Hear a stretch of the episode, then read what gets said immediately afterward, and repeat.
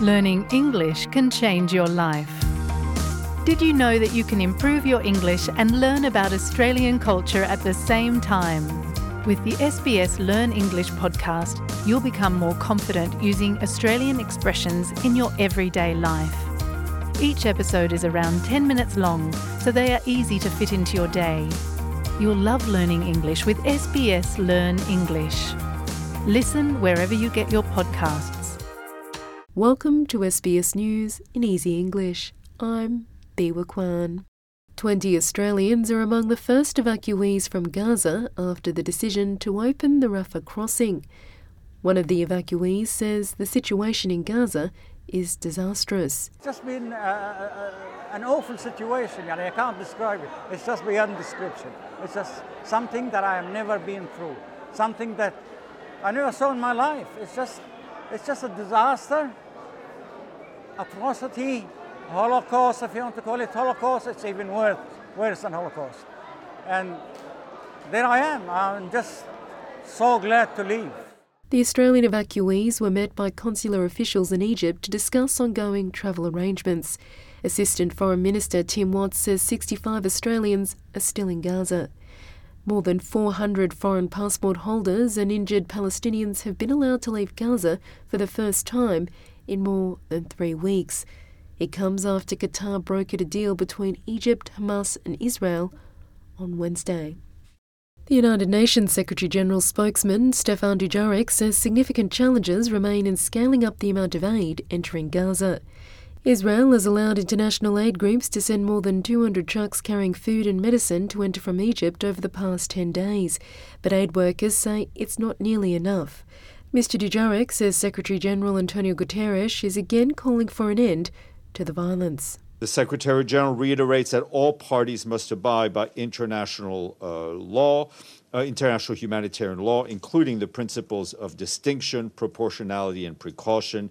He condemns, in the strongest terms, any killings of uh, civilians. And of course, on a, on a broader, uh, broader framework, the Secretary General continues to call on all parties to bring an end to this shocking violence, pain, and suffering. A new study shows some employers in Australia are planning to reduce pay for workers that continue to work from home in an effort to get people to work in the office. According to the Future of Work report by law firm Herbert Smith Freehills, while some companies are trying to use incentives to bring people back into the workplace, such as events, others are following a more hardline approach. The Lord Mayor of Perth, Basil Zempilas, told Channel 7 he agrees people need to get back into the office. I've long maintained that the best place for workers is at work. The odd day at home for a bit of work life balance, fine. But not every day and not two days a week. Come to work. Work. That's what you're there for. That's what the job you've got is for. And the best place to do it well is in the office. Environmental scientist Timothy Jarvis has been named South Australia's 2024 Australian of the Year and a nominee for the Australian of the Year award to be announced in January next year. The Polar Explorer says he'll be using his new platform to encourage others to find hope to act amid despair over the climate crisis. He says his current project is pushing for the protection of more parts of the Antarctic after his advocacy helped result in the declaration of a marine sanctuary off the World Heritage listed Macquarie Island. He urged others to do what they can to make a difference. I think it would be the fact that everybody uh, stepping up and taking responsibility for part of the problem himself. Uh, the famous, uh, sadly now deceased environmental retailer Anita, uh, Anita Roddick said, if you think being small can't make a difference, try going to bed with a mosquito in the room. You know, it's up to each of us to try and make a difference. Iranian-born human rights activist and actress Nazanin Boniadi is set to be recognised for her work in an award ceremony for the Sydney Peace Prize next week. People in Iran have been protesting for the last year defying a crackdown by security forces.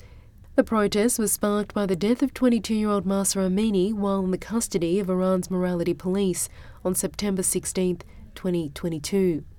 Ms. Boniadi spoke to SBS Persian about the situation in her home country.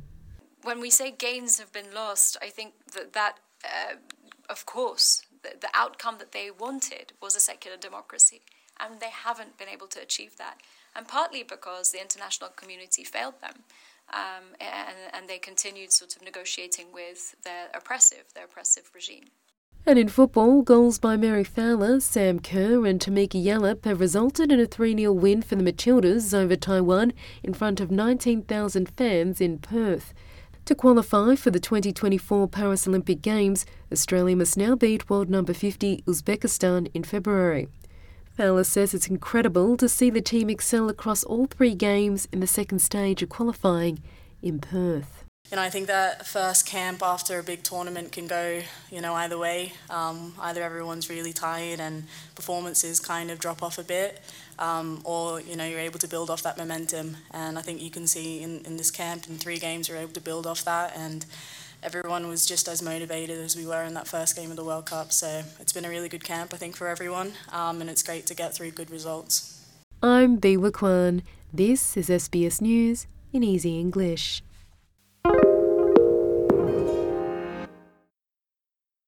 Why do people want to be at work? To feel heard, appreciated, part of something, and to know there's a career path for everyone.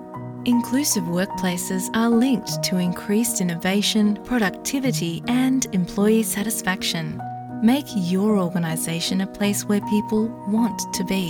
For inclusion and diversity training, visit inclusion-program.com.au.